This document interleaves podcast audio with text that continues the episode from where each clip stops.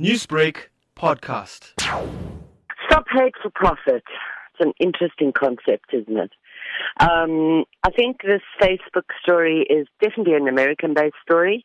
We've seen huge advertisers across the world drop their advertising, names of the likes of Coke, Starbucks, Unilever, VW, Ford, Hyundai, Ben and Jerry's, resulting in an enormous drop in Facebook's advertising this month. In fact, overnight, uh, Zuckerberg lost seven billion dollars. That's about 210 million rand.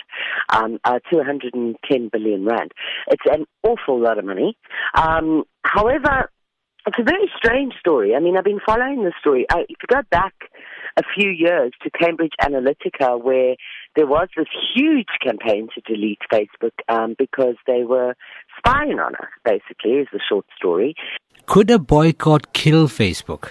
Um, I don't think so. I think like Facebook is so huge. Look, look at South, South Africa uh, in particular. There's there's over 11 million users on Facebook, and to be fair, the majority of us South Africans are so used to manipulation for elections through through things like um, uh, social media that we don't we don't we're we've surpassed it. But America's very behind us. How so do such pull campaigns create uh, public awareness on important social issues? I agree with you. I completely agree with you. How does it?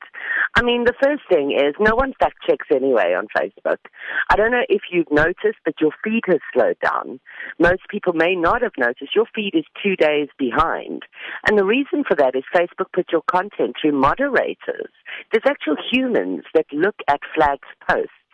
And the problem is here is they've let out Trump's posts and Twitter hasn't. And Trump got cross and the Democrats got cross.